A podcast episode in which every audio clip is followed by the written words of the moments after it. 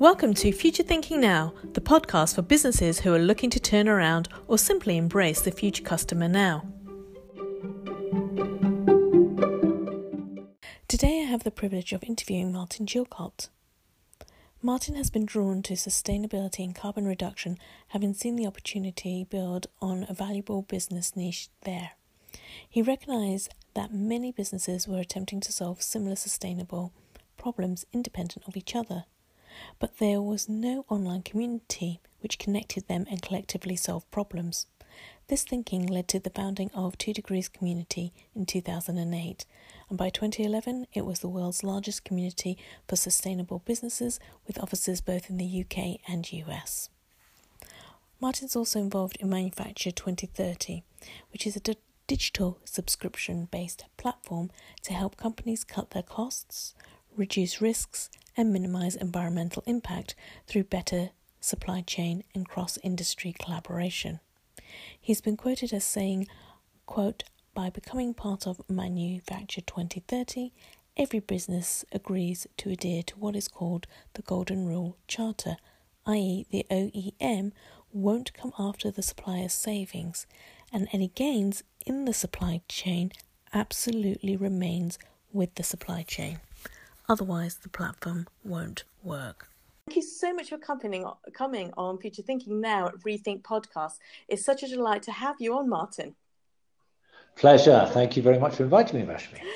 So you recently inspired uh, my Yorkshire Post column a few weeks ago discussing about the SME and sustainability because I had seen you on the panel, our speakers at the IOD, talking about sustainability in the future and changing. And what I thought about was specifically that in this season on Future Thinking at uh, podcast, we are talking about technology and sustainability and how we move forward in the future. So, really, Martin, with your key belief um, to the heart of sustainability and revolution and the web technologies, would would you say that businesses play you say businesses play a major part and a major role in accelerating that process so do you think that all business sectors are fully awoken to that idea, or are there some still giving lip service? Oh, wouldn't it be lovely if they were all on board, wouldn't it? We wouldn't have the worries that we still have. I mean, we they can't all be on board. We are still heading to a future which will see global warming of well over two degrees. That's our trajectory at the moment. Um, what has happened, though, is that there has been a fundamental shift some industries are, all industries, I should say, have some leaders and pioneers in them that are embracing sustainability fully and are getting a competitive advantage from doing it. But not all industries um, are doing it to the same extent. Um, in fact, the numbers, the numbers of companies who um, are responsible for the vast majority of the carbon emissions are really quite small. I mean, you know, you're talking a few hundred represent um, a very, very large percentage. I can't remember off the top of my head that percentage, but it's absolutely enormous. Um, the petrochemicals, the oil, the coal, the heavy industries of aluminium smelting and steel manufacturing, they have a long way to go. And then there are some closer to home, which also have a fair way to go, um, or certainly a very significant part of uh, the human footprint and our carbon emissions sit there. So agriculture is one. Um, you know, there's a lot that has to happen in agriculture for us to get to a world in which we are at less than 1.5 degrees centigrade of global warming. And they're they're uh, they're notorious um, for it because they um, all they see, and a lot of SMEs um, not just agriculture, but a lot of SMEs, all they see is that initial outlay of cost and that high risk. Um, and it's an, an, element of trust and belief in that financial benefit as well to them. Because it, at yes. the end of the day, it is fi- finance. Yes, I, I, and it, it's about imagination and about, um, and you and I have chatted about this before, it's about having a different perspective on the challenge in front of you. We can stick our heels in and resist change, or we can see the inevitability of change and we can lean into it, as they say, yes. and understand and look for the advantages. Um, but it's more difficult if you don't have time to reflect about your business and your market. And so, therefore, SMEs very often where you're owner managed and the owner manager is working all the hours just to do business as usual and keep the boat afloat, it, often it's very difficult for them to, to find the space um, to understand the opportunity and then therefore to, to seize it. So it's it can be very difficult for SMEs. I, I agree, and I think, um, and I would apply this to most organisations, including SMEs, that you almost need, um, just for a short period, you need a think tank yeah somebody to come in or a company to come in to be that think tank to help you see your customer and where at your where your customer is actually going or has already gone yeah. and you have to meet them and actually be at the front gate to welcome them yeah yeah i think that's absolutely right i mean it's very interesting to talk about the customer because of course most smes operate in a business to business world yeah you know the, if I, if I step away from let's say retail and leisure you're talking about outside of retail and leisure the majority are in other people's supply chains, yeah. one sort or another. And what we are seeing is that the very large investors, um, pension funds, organizations like BlackRock, have absolutely woken up to the imperative of sustainability. They're beginning to embrace this idea that, in a way, there is no such thing as sustainable business. If you're not sustainable, you just won't be in business in 10 years' time.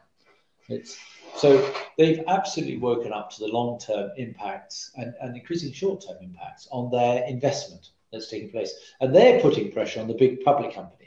Yes. And the big public companies, in turn, are now beginning to put pressure on their suppliers. And of course, in that supply base to those large public company, pub, large public companies are a lot of SMEs. And you know they're increasingly either feeling pressure or opportunity from their customers, depending on how they want to respond to it. Yeah, and I think that that's true. It's how it's how you choose to respond to it, and you have to have that faith, and you have to have that, and you have to bring the right advisors in to help you. Yeah, you you can't you can't do it yourself. I think, and um, you're right. A lot of the uh, larger organisations are looking at their supply chain and going almost like a three tier service. Um, uh, platinum, gold, and silver, or, or what have you, saying, um, do you uh, can you be a preferred supplier? Do you fit within the sustainability? And if you're not, then actually, I'm sorry, we can't do business with you anymore, even though we've enjoyed our relationship. Um, but perhaps these organizations can talk to their supply chain and say, um, okay, do you want to change? Is there something we can do to help? Yes. As opposed to just putting all the emphasis on them to change. Yes, and, and I mean, you know, that is uh, it's in part what Manufacture 2030 does. Is you know, our platform enables very large corporations to bring together and engage very large numbers of their suppliers through the platform and help them improve. So the emphasis is on how not just can I get data from you about your carbon footprint or your water footprint or your waste footprint and so just make demands on you, but actually how can I share my best practices with you so you can learn? So I mean a really good example of that is we've just in North America we've just helped Honda launch out to 700 of their suppliers. And there are some very big companies in there, like Lear Corporation, and there are some, you know, family-run, one-site manufacturing, you know, in, in Idaho or in Mexico or wherever it is. Um, and there are a lot of those. And one of the things that Honda are doing as part of the program is they have tens of thousands of uh, what they call lean practices that are suitable for manufacturing sites and that will reduce the carbon, the waste, the water, the energy used. And they're sharing that expertise through their plat- through the platform uh, with their suppliers. Which is which is ideal because um, yes, B two B, and if you are working collaboratively, which is a key fundamental thought of yours as well, um, we will be able to develop and move quicker into the future and bring everybody together. Yeah, absolutely. Yes, and and that that that applies to definitely the sort of example I gave, where Honda are sharing their operational know-how with their suppliers, who are less obviously less well resourced. But it's also uh, absolutely almost the other way around when it comes to product development. Um, Honda and large corporations like them are, are often very dependent on SMEs to come up with the breakthrough innovations that are out of the box, that are left field, that are going to change change the world tomorrow. And that collaboration, both sort of, if you like, operational knowledge down to the SME and product and service innovation back up to the large corporate. It's uh, absolutely key, and, and having trust, sufficient levels of trust to be able to work together in that way is critical. Absolutely. And they're probably reliant on the SME because possibly the SME is a smaller vehicle in, in an organization structure type. So they're not that big oil tank that needs moving around and takes time. But also they have that ability, that time that we talked about before, um, having time to think because you yes. so need to think in order to create.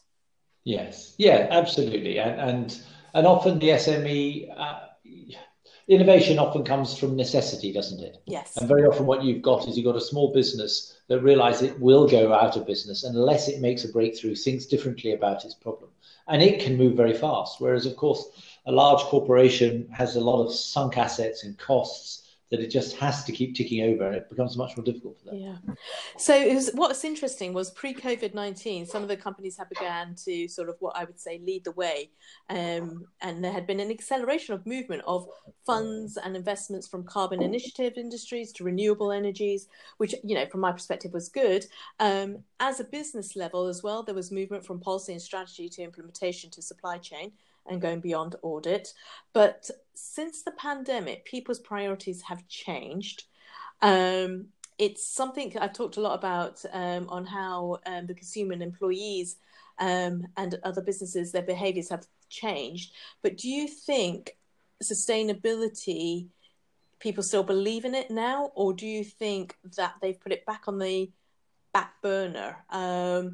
And I say this, but in the backdrop of a recent report that was conducted by Boston Consulting Group on um, sustainability, uh, uh, and in that they said, "quote Businesses have had a shift or have had to shift their attention to more immediate needs. For some, that means protecting their liquidity and subsequently drawing down on their revolvers." Concerns that were dominant within the industry from sustainable materials sourcing and carbon reduction to workers' rights have been regulated to secondary considerations, um, at least in the short term. What do you think? Well, so um, who am I to disagree with Boston Consulting Group? Um, I, I, don't totally disagree. I think there are two things here to, to consider. One is in the immediate aftermath of the lockdowns around the world, definitely there was a period of time when surveys like that were done where, frankly, people were just frozen, weren't they? Yeah. And, and so we, you know, we had lots and lots of clients that just froze the work we were doing for them because of the uncertainty. So that's one. Secondly, the second consideration for this, and that's changed. I should say that that is that a thaw has now come to those areas in our experience, and not just our experience, but it is now, I think, well um, accounted for. Um, there's lots of articles in the Financial Times and publications like Bloomberg Green showing actually how uh, sustainability is picking up momentum. And we'll, we'll come to why in a second. But the other thing I think we need to consider when we think of that survey is that this particular recession that we have is very uneven. So if you are in hospitality, you're in level in leisure, you're in the you know airline industry. If those are your industries, um, well then I think for quite some time, the only thing you're going to worry about is survival. If you're in the music industry or in the arts or theatre, I mean, all you care about is survival. Outside of that, um, the recovery for you know the recovery maybe it's not the right word. I would say that sustain the sustainability has gained in importance. It is more important than ever. Um, the and that's because I think COVID has changed the way we look at the world. We realize that nat- natural disasters, which are you know are, are threats that are off balance sheet, they're not the normal consideration yeah. for a business that we thought we could ignore. I think BlackRock, the investor, calls them grey rhinos. You know, these are huge, great challenges, great, massive risks in the room that we ignore because, well, you know, it's sort of beyond my imagination. I mean, it's never happened in my lifetime before, so why should it happen? Now, what's happened is COVID is, we have seen, we've witnessed, we've experienced the complete collapse of the global economy inside a few months, like that. And we recognize that if it can do that with a little virus, yes. Finally, this thing called climate change is so much bigger and so much closer. And the two things are not unrelated, that uh, pandemics and the increased frequency of pandemics is growing across the globe, just like the increased frequency of uh, major storms and disruptive weather. weather. And that's all being driven by climate change. As the climate warms, mosquitoes carrying malaria move up away from the equator. They move further north and further south. So it is um, increasingly apparent, I think, to large businesses. So if you're not so threatened by the recession that you just have to batten down and try and survive, what you realize is that there are some really big risks that are no longer distant, no longer outside your imagination. They feel very real. And so uh, investors and boards of companies are doubling down on their efforts of sorting out uh, their risks. I absolutely agree on that because um, it has, yeah, there has been quite a lot of mention about um, further pandemics coming mm. our way. Um, I agree that in this um, unusual recession, we have, um, as you said, it's an uneven territory. Uh, so you're, you're quite right. And what was interesting of what you said about how sustainability has gained momentum, I have actually noticed um, quite a big change um, happening uh, in the fashion industry. Right. Which is one of the ones I didn't anticipate happening because it's always been such a difficult one to do. Yeah. But I think because of uh, the inability to travel, around so yeah. they're no longer doing all these fashion shows the consumer um different ages so it does depend on the age but a lot of their consumers so their buyers have changed in their thinking because suddenly the planet has become more important yeah. during lockdown to us yeah it has so yeah there's been a there's been a variety of um, of changes there.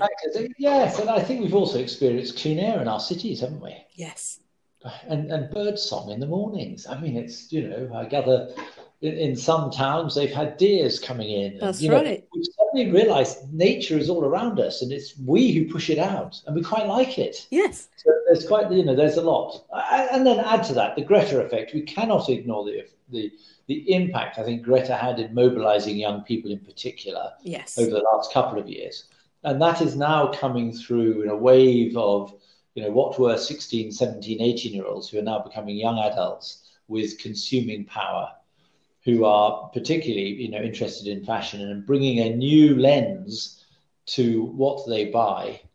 Um, in a way, I think that generations never did in the, you know, in the recent past, at least, have never done. Yes, and they have a lot of power. They've got the power in the ability of how they spend, how they spend their time, um, and also how they vote. So yeah. uh, the power is, uh, you know, to underestimate them w- would would be foolish. I think from any organisation on that. Um, so really, I suppose sustainability is becoming part and still is part or should be part of most organisations' long term legacy really in, in their process.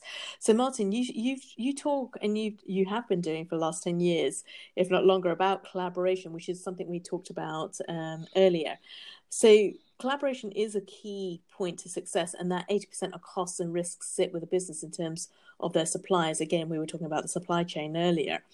Um, how is digital technology reducing that risk? Um, and again, this is with reference to Manufacture 2030, which coincided with its um, set to achieve the UN's global goals and sustainable development. And perhaps you can tell us um, our future thinking listeners more about Manufacture 2030? Sure, sure, certainly, I'd be delighted to. Um, so, I guess we I started on a journey about 12 years ago. We, we set up an incubator that was looking at uh, what we saw as the sustainable economic revolution that was going to come, that would be inevitable as the population moves to 9 billion and the, more importantly, the middle class consumer grows in numbers from a one or two billion to five billion, it's absolutely clear that the resources of the planet come under extraordinary stress, and that in turn puts stress on us. We consume our natural capital at our peril. So we have to change. So it was very apparent from that. I spent a lot of time with um, some environmental scientists who made it absolutely clear the world we have to change the way we behave. That is inevitable. So I then we set up this incubator to, to see how we could um, bring together sustainability and the challenges of sustainability with technology. And we did various things, but what the one that start, struck us as most valuable was how we could use social tech, social media technologies to enable large scale collaboration. The revolution, the sustainability revolution, is particularly, and, and the timing of our society is particularly well suited to these collaboration technologies. Look, we're experiencing them now, aren't we? We are. You know, we are using remote technologies, and, and it's exploded all over the all over the world. And companies like Zoom are doing incredibly well. Um, but you know, what we realized was that part of much of the challenge of sustainability is to do with the challenge of the commons. In other words, these are assets, things like clean air, clean water, um, that no one person or one organization or even one country owns. They are held in common. And to be able to manage them appropriately and sustainably, you need to collaborate. So you need collaboration at a level you've never had before. So that's a sort of background to why collaboration is so important. But at the same time, in, in supply chains, collaboration is becoming increasingly important.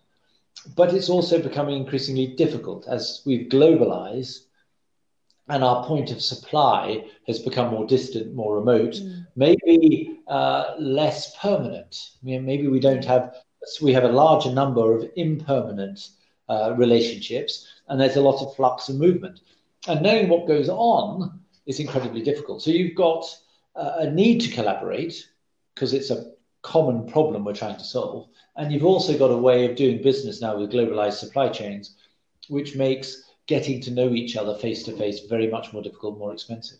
So technology clearly has a role to play in reducing those costs and the distance and the time and enabling that collaboration to take place.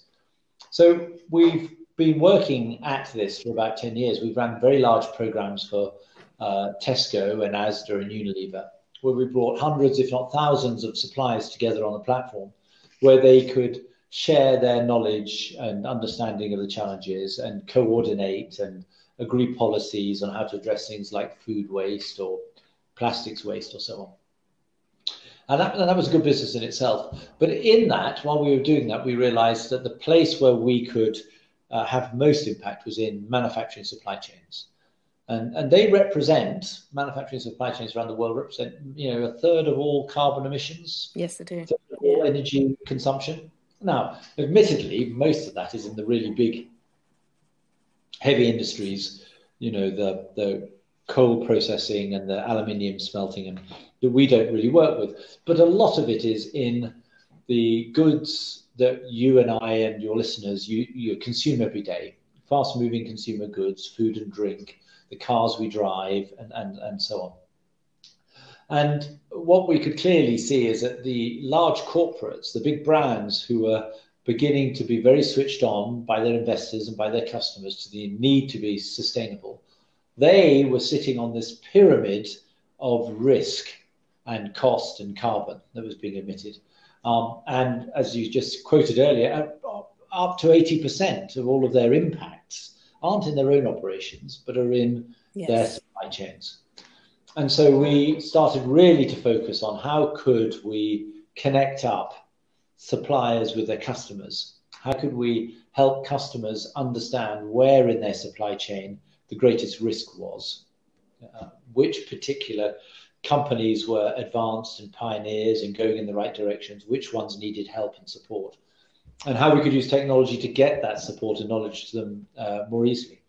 Um, so that's what our platform does. Um, and it, it's growing really fast at the moment. There's huge demand for it. It's an incredibly exciting business to be involved. So, for our listeners, um, obviously, there's a spectrum of our listeners. Um, is this something that also the SME would look to consider? Well, so the we have a lot of SMEs who are part of the platform. So if I take uh, if I take ASDA and Co-op, uh, their food and drink supply chains are on the platforms. Okay. probably a thousand or so sites of food processing and manufacturing, and a lot of those will be SMEs, you know, one site yeah. companies, um, and they're very actively involved. And what they get is the ability to uh, report very easily back to their customer, ASDA or co-op. Um, it's very easy for them to do it, and they get a lot of expertise about how to solve the problems that they have. And in solving those problems, which is nearly always the case with uh, with carbon reduction in particular, they reduce cost. So they take cost out of the business, they take carbon out of the business, and they keep their customer happy. And that's the whole point about sustainability because it's um, a joint benefit, really. There's a dual benefit, not a joint benefit, but a dual benefit.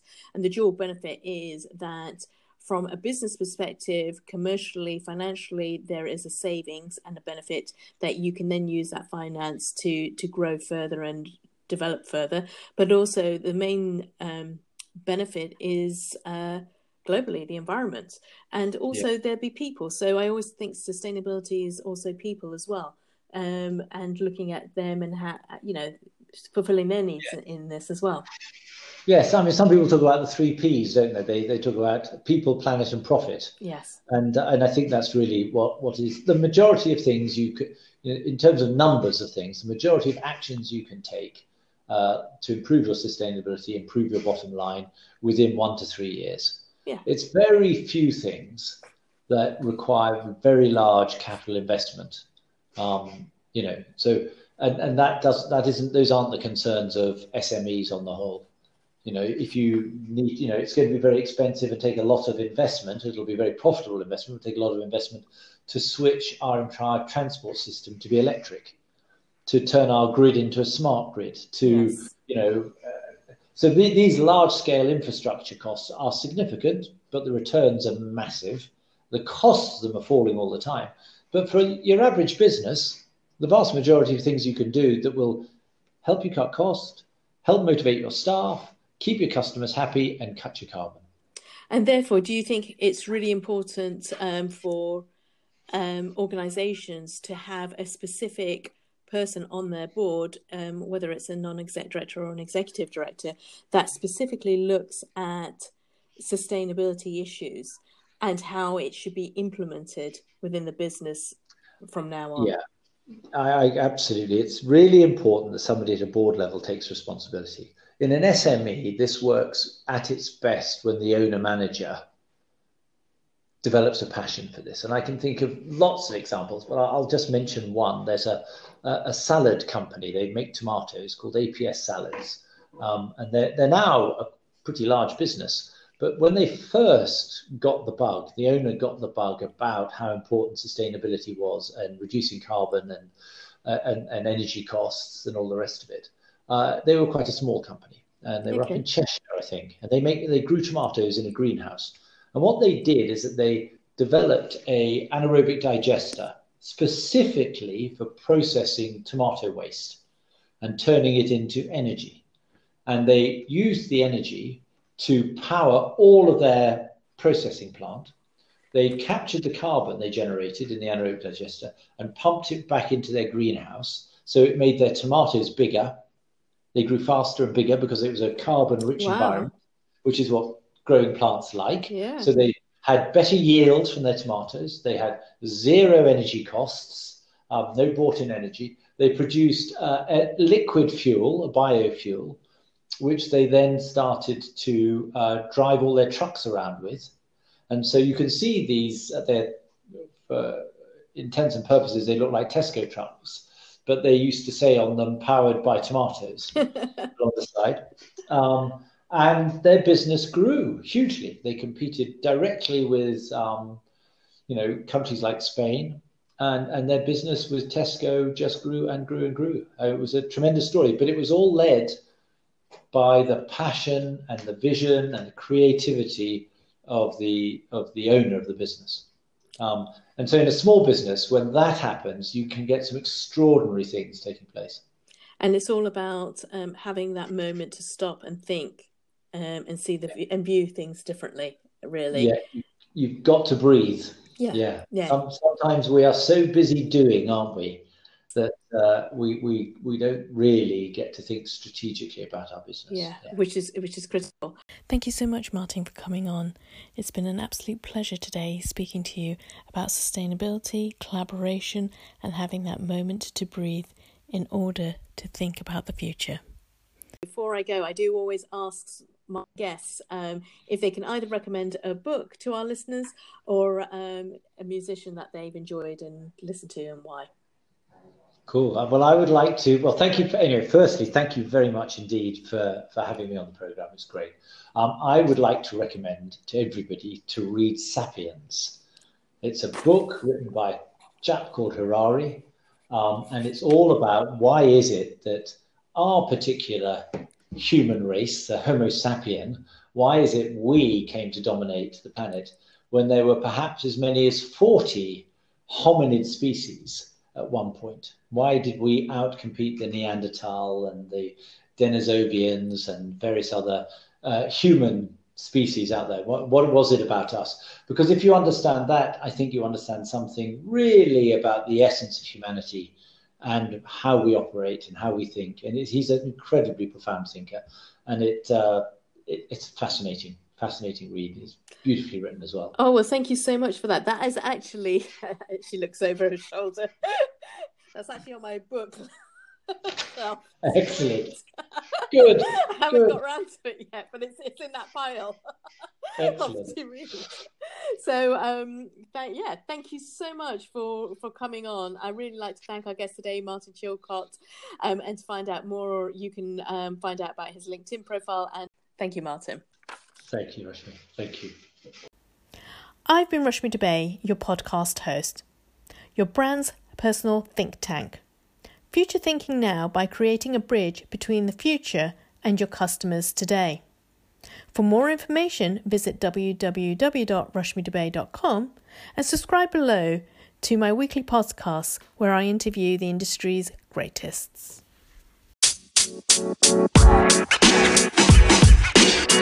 You know, man. You know, man. You know, man.